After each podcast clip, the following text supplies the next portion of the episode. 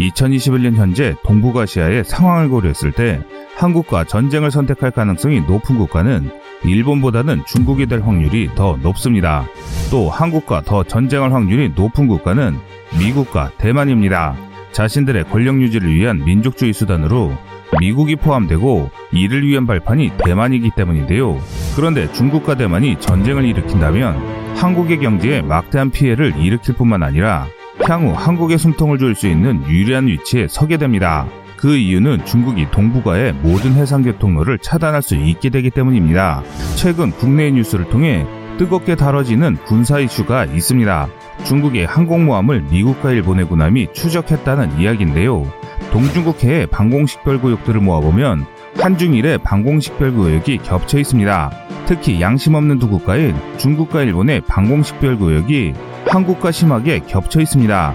방공식별 구역은 자국의 영해나 영공이 아니더라도 자국에 관하리라 주장하는 주요 이권지들을 말하는데요. 그래서 각국이 이 해역에 사활을 걸고 있는 상황입니다. 센카쿠 열도에서 제주도와 부산으로 두 개의 선을 긋고 그 위에 방공식별 구역을 얹어보면 우리의 무역로가 양국의 방공식별 구역에 포함됩니다. 대부분은 자원을 수입하는 동북아 국가들에게 이 무역로는 생명선이나 마찬가지입니다. 이 때문에 중국이 일으키는 전쟁은 결국 동북아시아 국가들의 생명줄을 틀어줄 수 있는 기회일 뿐만 아니라 나아가 세계 패권국으로 올라갈 수 있는 발판을 마련한 싸움이라고 할 수 있습니다. 그런데 여기에 흥미로운 사실이 하나 있는데요. 바로 단 하나의 선만 차지한다면 진흙탕 싸움 없이 동북아 패권을 장악할 수 있기 때문입니다. 바로 이 섬은 대만이라는 나라입니다. 어느 나라든 대만을 장악할 수 있다면 동북아 모든 국가들의 목숨줄을 재는 것이 가능해집니다. 오늘은 동북아 생명선을 차지하기 위한 중국과 대만의 양안 전쟁에 대해 알아보겠습니다. 현재 우리에게 중국이라 불리는 국가인 중화인민공화국은 1949년 건국 당시부터 지금까지 대만에 대한 침략 의지를 보여왔습니다. 그 이유는 중화인민공화국인 중공 이전에 중국 대륙을 지배하던 중화민국의 패잔병이 대만으로 도망쳤기에 이들을 완전히 제거해야만 진짜 완벽한 중국 통일을 달성했다고 볼 수 있기 때문입니다. 실제로 한국 전쟁이 일어날 무렵 중공군은 대만 상륙을 준비하고 있었습니다. 그러던 중국군이 한국 전쟁에 개입하기 위한 대만 침략을 포기하자 역으로 대만이 중국 본토 상륙을 준비한 것도 역시 사실인데요. 한국전쟁에서 대한민국이 버텨주었기 때문에 중공이 대만 침략을 포기했으며 대만이 있기에 중국이 한국에 총력을 기울일 수 없었습니다. 입술이 없으면 이가 시리듯 둘 중 하나가 무너진다면 다른 하나 역시 중국의 압박을 버티기 어려워집니다. 이 사실을 가장 단적으로 보여주는 것이 중국군의 배치와 전력 구조입니다. 중국은 남, 북, 동 세 개의 함대와 수개의 집단군을 가진 다섯 개의 정부로 운영되는데요. 2040년대까지 만들어진 중국 함대 전력의 주력은 일본과 주일미군을 견제할 동해함대, 대만의 상륙작전을 벌이거나 난사군도를 지킬 남해 함대에 배치됩니다. 그래서 지금 당장 한국과 중국이 싸운다면 우리는 북구정구의 지상군과 북해함대, 동해함대 일부만 상대하면 됩니다. 하지만 대만이 무너질 경우 남해 함대와 동해 함대에서 대규모 함대가 북해 함대를 지원할 수 있고 남부정부에 소속된 중국 해병대에 제주도 상륙 역시 걱정해야 할 것입니다. 특히 중국의 해병 전력 확장은 눈여겨볼 점인데요. 해병은 원래 공세적 목적의 부대로 상륙 전단과 함께 전선 후방에 대기하면서 적이 예상치 못하거나 혹은 지키기 어려운 해안을 점령해 교두보를 확보하는 역할을 맡습니다. 예를 들어 해병대는 대규모 부대를 단시간에 상륙시킬 수 있는 고속의 공기부양정을 보유하고 헬기나 해리어 F-35B 등 수직이 착륙이 가능한 항공기로 상륙하는 부대를 지원할 수 있는 대형 상륙함을 여럿 보유하고 있습니다. 이를 통해 세계 어디로든 항구가 없는 곳이라도 다수의 병력을 상륙시킬 수 있는 능력을 보유하고 있는데요. 이렇듯 해병대는 언제든 적의 후방이나 취약점을 타격할 수 있는 전략적 비서라고 할 수 있습니다. 다만 대한민국의 경우 서해오도나 김포 인근을 방어하는데 해병이 배치되어 있는데 이는 인구 부족으로 인한 육군 부대의 부족, 또 전시 해병의 제한적인 상륙 작전을 염두에 둔 배치일 뿐입니다. 해병 1사단과 다수의 해군 항공 전력은 미 해병대처럼 진해 상륙전단과 합류해 어디든 갈 수 있도록 포항에 배치되어 있습니다. 원래 세계 2위의 해병 보유국은 대한민국입니다. 한국은 작은 나라임에도 반도라는 지형적 특성상 공세적 상륙작전이 필요해 해병대의 역할이 커졌습니다. 그런데 중국은 자국 방어를 위해 공세적 목적의 부대인 해병이 필요 없음에도 다수의 대형 상륙함을 건조하고 해병의 규모를 크게 늘리고 있습니다. 조만간 한국 해병대의 규모를 완전히 줄하고 미 해병대에 근접할 것으로 보이는데요. 그래서 다수의 군사 전문가들은 중국의 목표가 대만일 것이라고 주장하고 있습니다. 지난 4월 12일 대만 국방부는 중국 공군이 무려 25대 군용기들을 동원해 자국의 방공식별 구역을 침범했다는 사실을 발표했는데요. 그런데 그 구성이 상당히 충격적입니다. 대만 방공식별 구역을 침범한 중국 군용기는 Y-8 해상 초계기 2대, KJ-500 공중 조기경보 통제기 1대, J-10 전투기 4대, J-16 14대, H-6K 폭격기 4대로 알려졌는데 이는 적의 위치를 탐지하고 지상시설과 부대들을 타격하기 위한 전형적인 스트라이크 패키지식 구성입니다. 중국은 2021년에 무려 86일 동안 대만의 방공식별 구역을 정찰했습니다. 이에 대응해 미국은 항모전단을 파견하는 한편 중국과의 관계를 고려해 그동안 대만에게 판매하지 않던 군수물자의 판매를 승인했습니다. 일본 역시 미국과 함께 대만 지지 공동성명을 했는데요. 이에 격분한 중국은 외교부 공식 입장을 통해 미국과 일본은 입으로는 자유와 개방을 말하지만 실제로는 패거리 짓을 짓고 소집단을 만들어 단체 대립을 선동한다는 이례적인 발표를 하기도 했습니다. 한국의 행보 역시 주목받고 있는데요. 한국이 중국의 심패권을 인정해 미일을 견제하거나 한미 동맹을 강화하고 일본과 공동으로 중국에 어떻게 대응하느냐에 따라 동북아의 정세가 크게 요동치기 때문입니다. 그런데 여기서 짚고 넘어갈 부분이 바로 일본의 협력 여부입니다. 많은 분들이 가상전쟁 시나리오에서 한국과 일본이 협력하는 것은 말이 안 되며 중국과 한국이 싸운다면 일본이 뒤통수를 칠 것이라고 하는데요. 사실 한일 관계만 고려한다면 이는 충분히 맞는 말씀이지만 두 가지 이유를 생각했을 때 일본이 한국을 공격할 확률은 극히 적습니다. 첫 번째 이유는 미국입니다. 일본이 미국의 통제를 벗어나려 노력하며 미중 사이에서 저울질을 시도하기도 했지만 근본적으로 일본은 미국의 통제를 받는 패전국이며 군사적으로도 경제적으로도 미국에 종속되어 있습니다. 일본의 뒤통수가 한국을 압박하는 수단이 될 수 있는 것이 아니라면 중국의 진출을 막아야 하는 상황에서 굳이 한일 분쟁이 일어나는 것을 바라지 않습니다. 더욱이 양국의 군사 및 경제력이 비슷해지면서 균형이 맞아가는 상황에서 한국의 악감정을 살 행동을 할 이유는 없습니다. 두 번째 이유는 더 간단한데요. 그냥 중국이 강하기 때문입니다. 일본이 대한민국을 배신하려면 대한민국이 망한 뒤에 일본이 얻은 이익만으로도 중국을 제압할 수 있어야 합니다.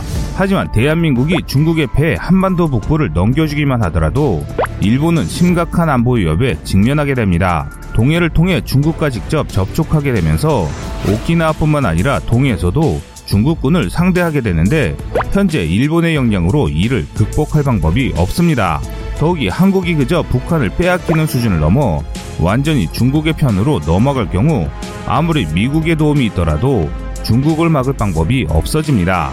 역사적으로 일본이 외침의 위협에 직접적으로 노출된 것은 세계대전을 제하면 단 두 번인데 고구려 백제가 멸망한 뒤 당가 신라의 위협에 노출되었을 때와 몽골이 고려를 완전히 복속하고 침략을 시도했을 때입니다. 그러므로 일본은 국가의 존립과 안녕을 위해서라도 한국을 반드시 지켜야 합니다. 즉, 한국과 일본의 협력은 동지의 협력이 아니란 것이죠. 양국이 모두 중국이라는 공통의 위협에 직면해 있기 때문에 각자가 생존을 위해 최선의 대응을 하는 것이 곧 협력이 되는 것 뿐입니다. 우리 역시 마찬가지입니다. 대만과 일본 둘 중 단 하나라도 중국에 무너진다면 우리의 해상교통로는 완전히 차단되며 싸워보지도 못한 채 중국에 굴복해야 합니다. 2차 대전 직전의 상황이 지금과 정말 유사한데요. 1918년 1차 대전에서 승전한 연합국은 독일의 팽창을 염려해 독일 주변의 여러 소국들을 연합시켜 대 독일 포위망을 구성합니다.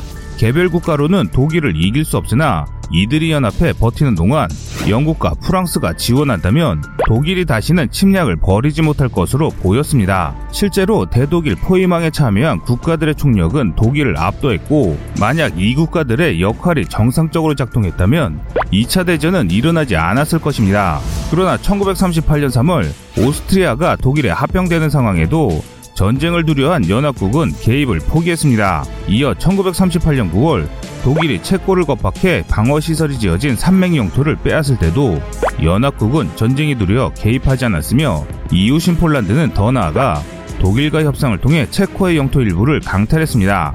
이 결과로 결국 1939년 3월 체코는 독일에 완전 합병되고 마는데요. 이로 인해 대독일 포위망은 완전히 붕괴되었으며 오스트리아군과 체코군을 자국군에 편입시켜 강력해진 독일군이 체코 합병 후 단 6개월 만인 1939년 8월 폴란드를 침공하며 제2차 세계대전이 일어나고 말았습니다. 이후 독일은 중립을 주장하던 네덜란드와 1차 대전 이후 벨기에를 침공하며 전 유럽을 불길 속으로 내몰았습니다. 대한민국에게 가장 좋은 것은 중립입니다. 정치를 고려하지 않는다면 중국과 미국 모두 대한민국의 주요한 파트너이기 때문에 둘 모두와 평화롭게 지내며 상호 간에 이익이 되는 무역과 문화교류를 이어가는 것이 좋습니다. 게다가 두 세력이 대립할 때 한반도는 전쟁터가 될 수밖에 없으니 전쟁은 그리 좋은 선택지가 될 수 없습니다. 그리고 설령 우리가 한미일 동맹을 결성하는 등 적극적으로 대중동맹에 참가하더라도 앞서 말씀드린 폴란드의설화처럼 믿을 수 없는 일본이 잘못된 선택을 내릴 가능성도 있습니다. 그러나 중국과 대만의 전쟁은 대한민국에게는 생명선이라 할 수 있는 해상교통로가 막힐 수 있기 때문에 우리도 건넌 마을 불구경하듯 넉넉히만 볼 수 없게 됩니다. 그래서 한국에게 이 양안 전쟁이 중요한 것입니다. 중국의 횡포가 나날이 심각해지는 가운데 중국이 염토정령 의지는 거의 집착에 가까워 국제적인 문제로 부상하고 있습니다. 이런 중국의 행보에 한국의 관심이 쏠리고 있습니다. 동북아는 주요 3개국인 한국, 중국, 일본이 사실상 대립할 수밖에 없고 지정학적으로도 먼저 누가 유리한 영토를 점령하느냐에 따라 그 나라의 위세는 달라지기 때문인데요. 지난 양안전쟁 일부에서 소개해드린 것처럼 다른 나라의 전쟁에 한국이 관심을 가져야 하는 이유가 여기에 있습니다. 만약 중국이 대만 대만과의 전쟁으로 한반도 주변 앞바다까지 자신들의 영토라고 주장하면 한국은 심각한 상황에 놓이게 됩니다. 해상교통로를 통한 수출입에 대한 통제는 물론 중국이 만에한 나라도 동해와 서해를 군사적으로 통제한다면 한국은 말 그대로 고립무원의 상황에 당면하기 때문인데요. 그래서 중국과 대만의 대립 상황은 비단 남의 나라 이야기만은 아니란 것입니다. 그래서 준비했습니다. 오늘은 다른 나라들의 전쟁이지만 반드시 한국인이라면 알아야 하는 중국과 대만의 양안 전쟁에 대해 알아보겠습니다.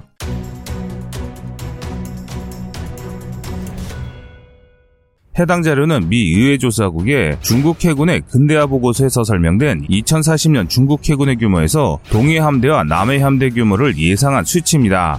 밀리터리 밸런스 2020에 따르면 2020년에 미 우주군은 통신위성 45기, 항법위성 31기, 전자정보 또는 신호정보 수집위성 27기, 감시정찰위성 17기, 조기경보위성 8기, 우주감시위성 6기, 기상위성 6기 등 총 140대의 군용위성을 자체적으로 보유하고 있습니다.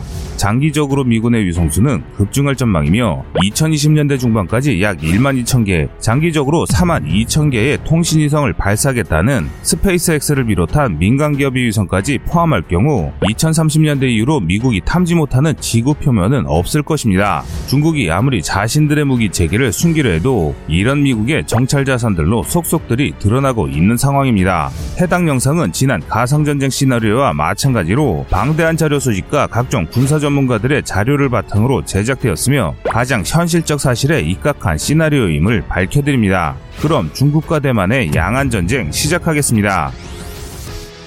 미국은 경쟁국을 압도하기 위해 상대가 보유한 치명적 전력을 무력화하는 상세 전략을 수차례 시도해왔는데요. 아이젠하의 뉴룩, 지미카트의 상세 전략, 레이건의 SDI, 오바마의 국방혁신구조상 등의 사례가 있습니다. 현재 미군은 오바마 정부의 국방 혁신 구상을 통해 강화된 사이버전 및 인공지능 기술의 발전을 통해 모자이크전을 구상하고 있습니다.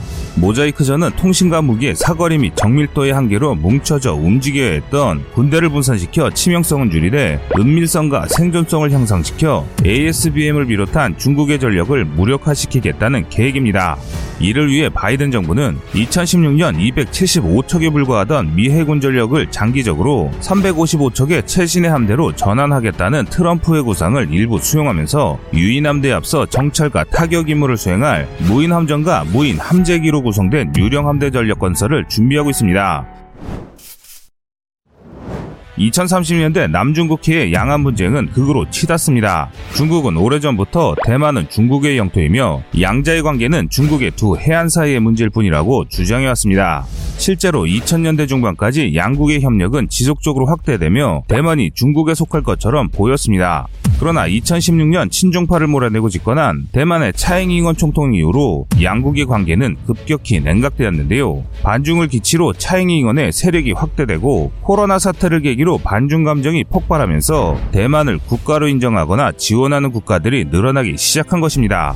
특히 미래 지원에 힘입어 노후화됐던 대만군이 급격히 현대화되어 감에 따라 대만을 종속화해 동북아를 지배하려던 중국의 계획이 크게 흔들리기 시작합니다. 대만이 미국 MD 체제에 가입하는 것은 물론 그 일환으로 맞주 열도와 금문도의 방어를 위해 요새를 시대에 맞게 정비하고 최신의 탐도탄 탐지 레이더 기지를 설치하겠다는 발표를 합니다.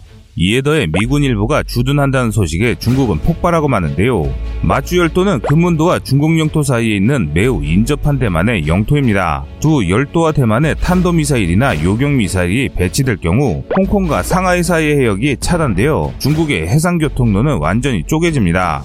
이 경우 중국이 의지할 수 있는 항로는 북한 한경도에서 이어지는 북극 항로뿐인데 제재 대상인 북한의 항구를 이용하는 것은 많은 한계가 있습니다. 때문에 요새가 완공되고 대만군의 현대화가 완료된다면 중국은 싸워보지도 못하고 미국에 굴복해야 하며 중국이 그토록 원하는 중국몽은 그저 봄날의 꿈이 됩니다. 이에 중국은 지난 30년간 힘들어 육성한 중국군이 활약할 기회도 없이 무너지게 둘 수는 없었습니다. 그래서 모든 상륙 전력을 동원해 맞주 열도와 군문도를 점령한 물론 중국의 아킬레스건인 대만을 정복하려는 작전이 시행되는데요. 중국의 인민해방군은 한반도를 책임지는 북해함대와 북부정부 소속 부대를 제외한 각지의 병력을 대만 해협으로 집결합니다. 수계 공수강화 여단이 Y-20, Y-8 수송기에 분승해 중국 남해 공항으로 집결하고 하이난성 산약, 관둥성 잔장 등 남해 함대의 군항들로 집결합니다. 침공 육군의 규모는 10여 개 해병여단, 5개 공수여단으로 뒤이어 상륙할 남부정부 소속 수계 기갑여단입니다.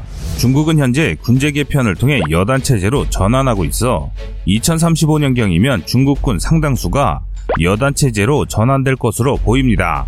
침공 공군은 Y9 수송기를 개량한 수십여 대 전자전기, 신호정보 수집기, 조기경보 통제기와 100여 대의 H6K, H20 전략폭격기, 100여 대의 젠20, 수백여 대의 J16 등 막강한 전력을 자랑합니다. 특히 전략폭격기들은 미국의 항공모함을 저격하기 위해 수발의 극초음속 및 초음속 미사일을 장착했는데요. 특히 H-20은 중국이 현재 개발 중인 차세대 전략폭격기로 스텔스 설계를 통해 은밀성을 극대화할 것으로 보입니다. 이들의 공습이 끝난 이후 대규모 공수작전을 위해 66톤의 탑재량을 가진 Y-20 전략 수송기를 비롯 Y-8, Y-9에 탑승한 수천의 공강군이 준비합니다. 여기서 침공군의 활용 점정은 중국 해군입니다. 중국 최초의 정규 핵항공모함인 공공사형을 필두로 한 4척의 대형 항모와 10여 척의 이지스급 순양함, 50척의 이지스급 구축함, 100여 척의 호위함, 10여 대의 공격원장과 30척 이상의 디젤 잠수함의 보호를 받으며 대만을 향합니다. 특히 상륙할 병력을 싣고 이동할 상륙 전단의 규모는 압도적인데 대형 강속 상륙함 한 척, 10여 척의 대형 상륙 수송함, 10여 척의 전차 상륙함으로 구성된 상륙 전단을 통해 수개 사단 규모의 병력을 일시에 상륙시키려 합니다.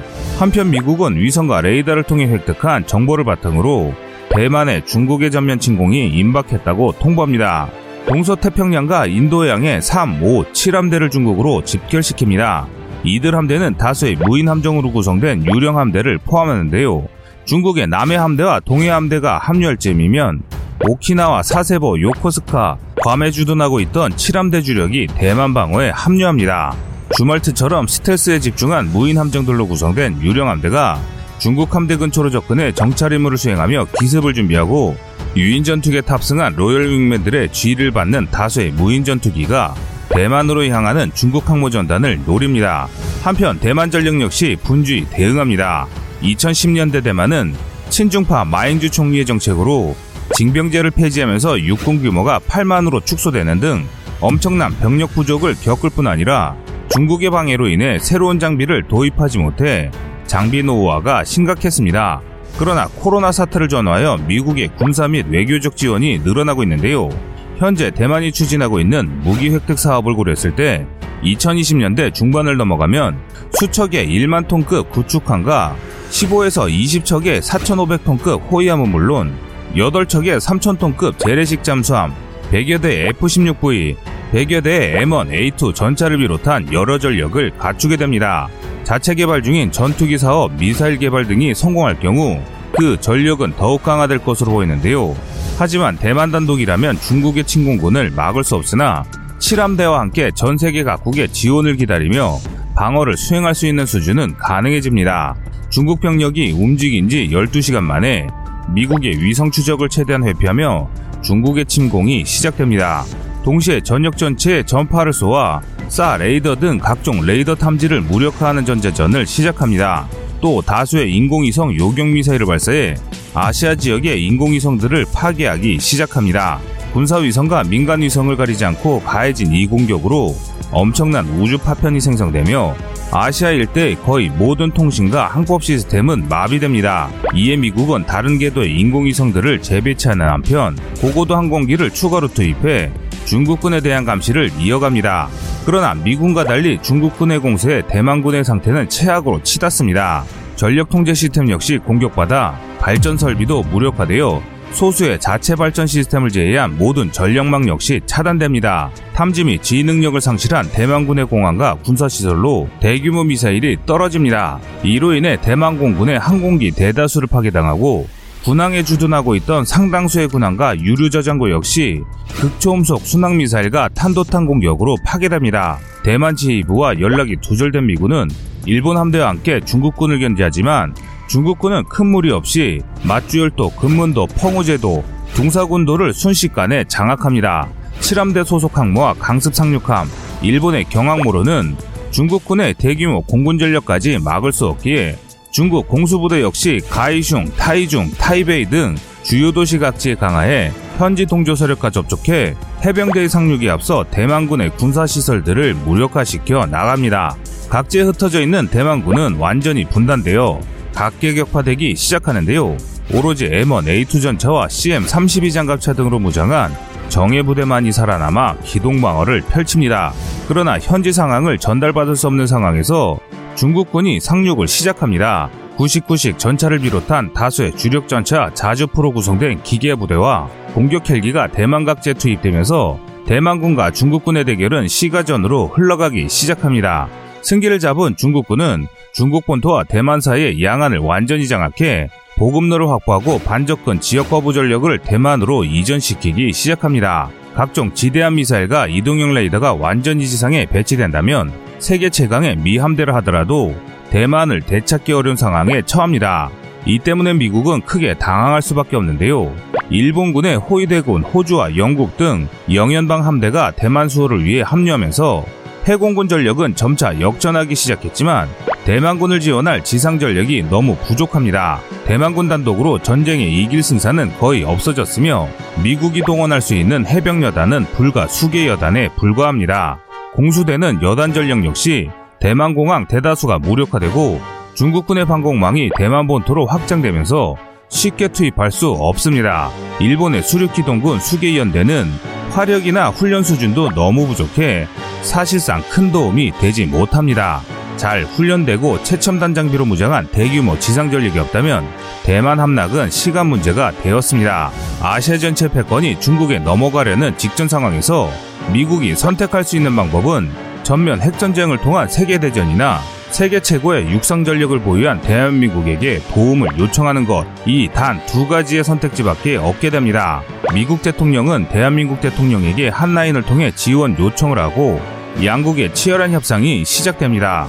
그리고 마침내 협상이 타결되며 양안 전쟁은 새로운 국면으로 전개됩니다. 전쟁이 시작된 지 만 3일 동안 대만의 상황은 최악으로 치닫고 있습니다. 중국의 인민해방군이 대만이 소유한 모든 군도와 섬들을 점령하고 타이페이와 가오슝 등 주요 도시들로 중국군이 진입해 시가전이 벌어지기 시작했습니다. 징병제를 폐지한 대만군의 병력은 중국군에 비해 절대적으로 열셀 수밖에 없습니다. 게다가 재정 문제로 좋은 인력을 받을 수 없기에 병력의 질 역시 지원병으로 구성된 중국군에 압도당합니다. 중국군을 제압하기 위해 탈로스 전투복으로 무장한 정예 미 해병대가 투입되지만 새롭게 투입되는 중국군을 수적으로 압도하기는 어렵습니다. 미국은 현재 중국 공산당이 군민융합을 통한 군산복합체 육성으로 전력을 강화하는 것에 대응하여 중국 기업체의 팔로를 차단하는 한편 막대한 투자를 통해 기술 우위를 달성하려고 노력하고 있습니다. 그중 탈로스 전투복을 비롯한 미래 보병 체계가 바로 이 기술 우위의 사례인데요. 총알을 막을 때만 딱딱해지고 재사용이 가능한 유체 방탄복과 수백 킬로그램도 짊어질 수 있는 강화 외골격, 일체형 디스플레이, 생화학 방어가 가능한 현실판 아이언맨이라고 할 수 있습니다. 탈로스 역시 미군의 미래보병 체계의 일부일 뿐이며 2030년대에 접어들 무렵이면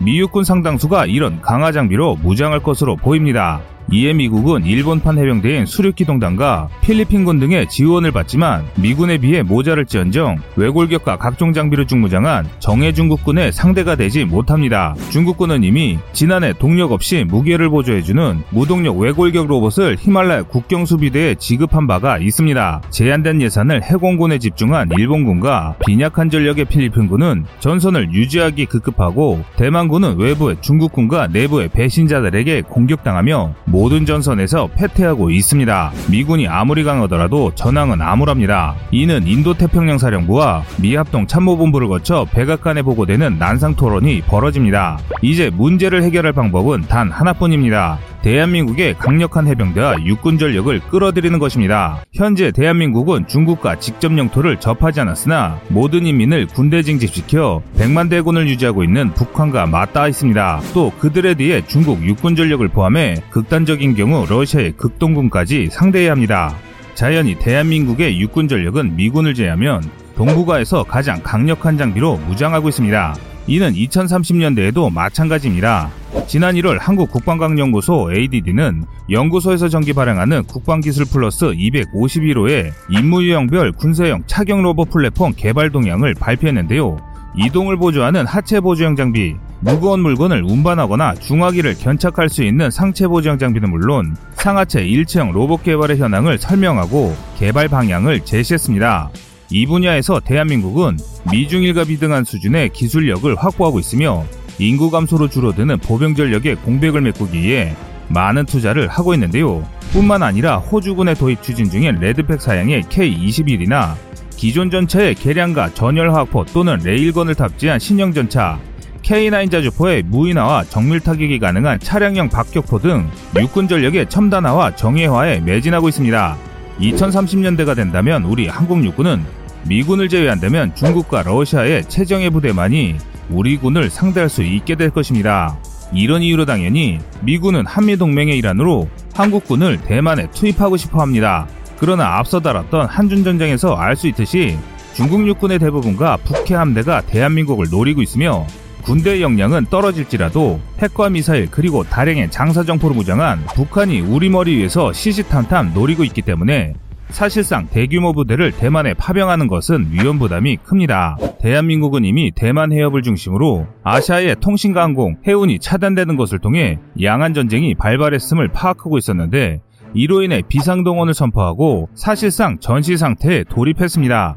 150만 예비군과 수천 대의 전차를 비롯해 단일 규모로는 세계 최강이라 자부할 수 있는 약 200만 명 정도의 육군이 휴전선에 집중 배치됐습니다. 우리군으로 인해 중국 최강의 육군 전력과 북해함대 제20 등 다수의 최첨단 전투기들이 대만 해협으로 투입되지 못한 채 비상 경계를 유지하며 제자리를 지킵니다. 즉 대한민국이 그저 가만히 자리를 지키는 것만으로도 대부분의 중국 육군과 상당수의 함대 그리고 항공 전력을 묶어두고 있기 때문에 사실상 우리는 참전만 안 했을 뿐이지 미국과 대만은 이미 한국의 도움을 받고 있는 상황입니다. 하지만 대만을 잃고 아시아를 상실할 위기에 처한 미국은 대한민국에 더 큰 지원을 요청합니다.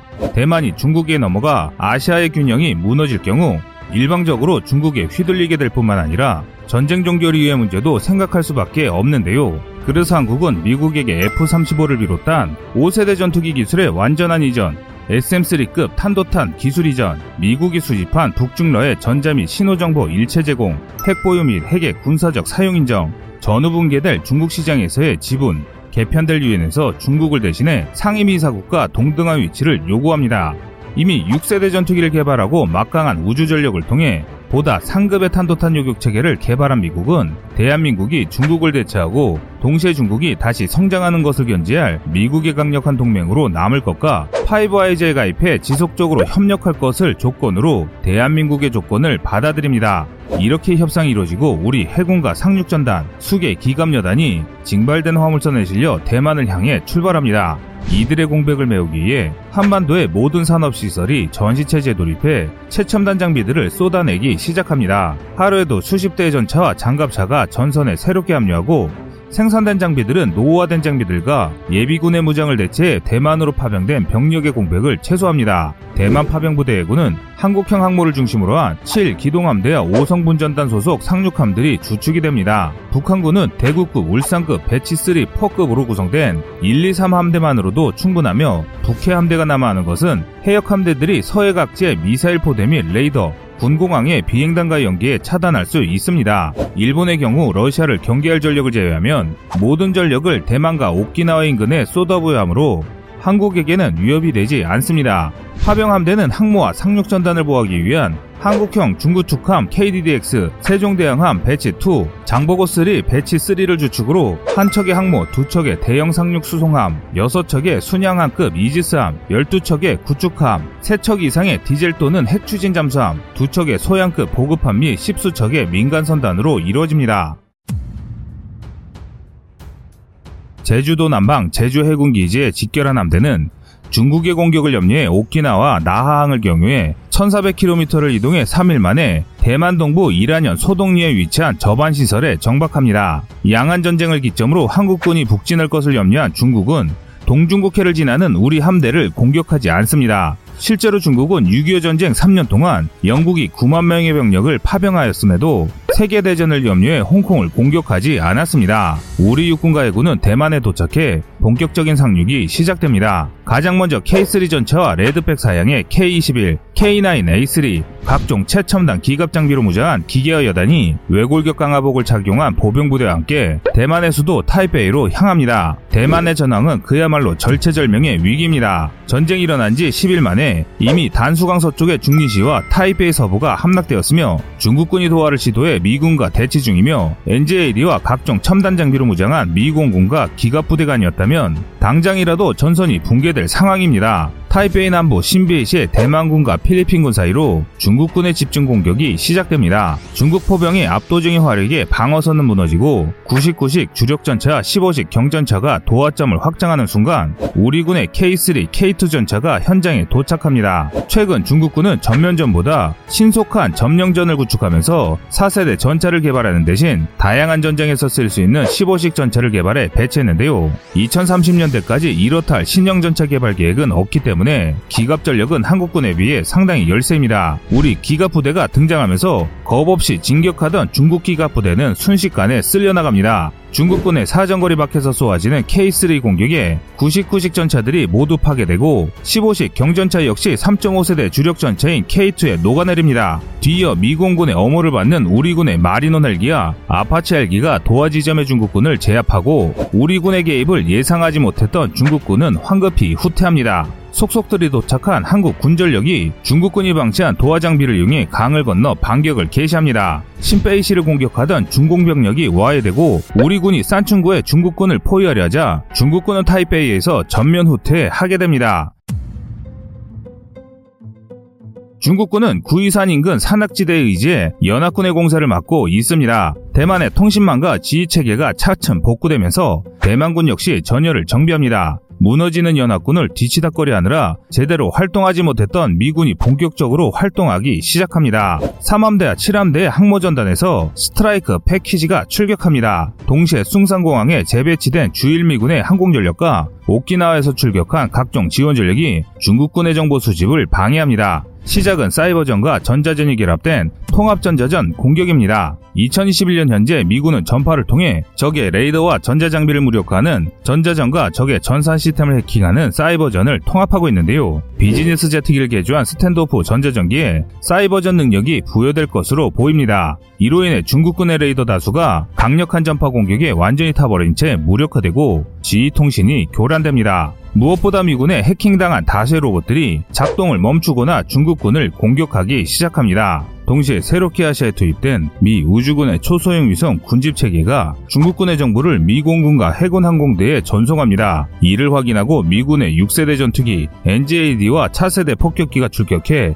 제공권을 장악하고 본격적인 정밀 타격에 돌입합니다. 현재 미국은 스카이사트, 케펠라, BlackSky 등 수십 개의 초소형 위성들을 군집 체계로 운영하고 있는데요. 2030년대가 되면 더 작아서 생존율이 높고 생산성이 높은 정밀 위성들을 더 많이 배치할 것입니다. NGAD는 미국의 6세대기를 말하는데 수직 미익 등 스텔스 성능을 제한할 수 있는 항공기의 모든 요소를 내장하고 유무인 복합 체계 MUM-T에서 무인 공격기들을 지휘하는 loyal wingman으로 활동할 수 있으며 다양한 채널의 레이더와 보다 발전된 전자장비로 거의 모든 전장에서 탐지 능력을 발휘할 수 있을 것으로 보입니다. 또 높은 출력으로 레이저 무기를 장착해 빠르고 강력한 근접 교전 능력을 획득할 것으로 보입니다. 차세대 폭격기는 현재 미국의 3대 핵무기 요소인 ICBM, SLBM 전략 폭격기를 개선하는 과정에서 나온 폭격기인데 기존의 폭격기보다 스텔스 성능을 높이면서 더 빠르고 은밀한 폭격기가 될 것으로 보입니다. 미국은 차세대 폭격기를 이용해 호의가 없이 빠르게 치고 빠지는 히트앤런 전략을 구사할 수 있게 되는데요.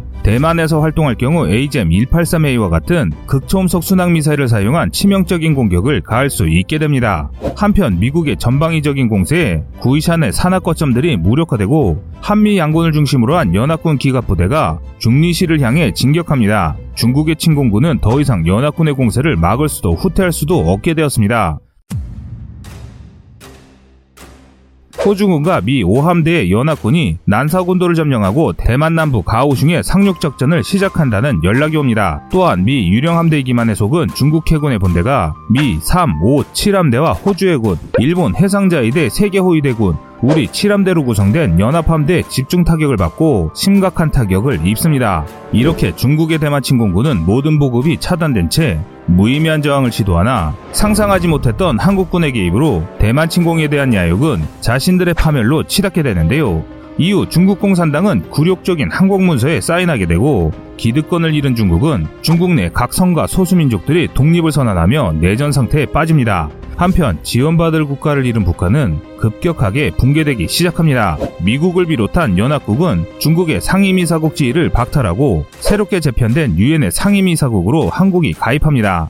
또한 합법적으로 당당히 핵보유국에 등극한 한국은 무너져가는 북한의 전방위적인 압력을 가며 한반도 내 평화 통일의 초석을 마련하게 됐습니다. 시청자님의 현명한 의견을 댓글로 남겨주시기 바랍니다. 여러분들의 좋은 의견이 좋은 영상을 만드는데 많은 힘이 됩니다. 이상 꺼리튜브였습니다.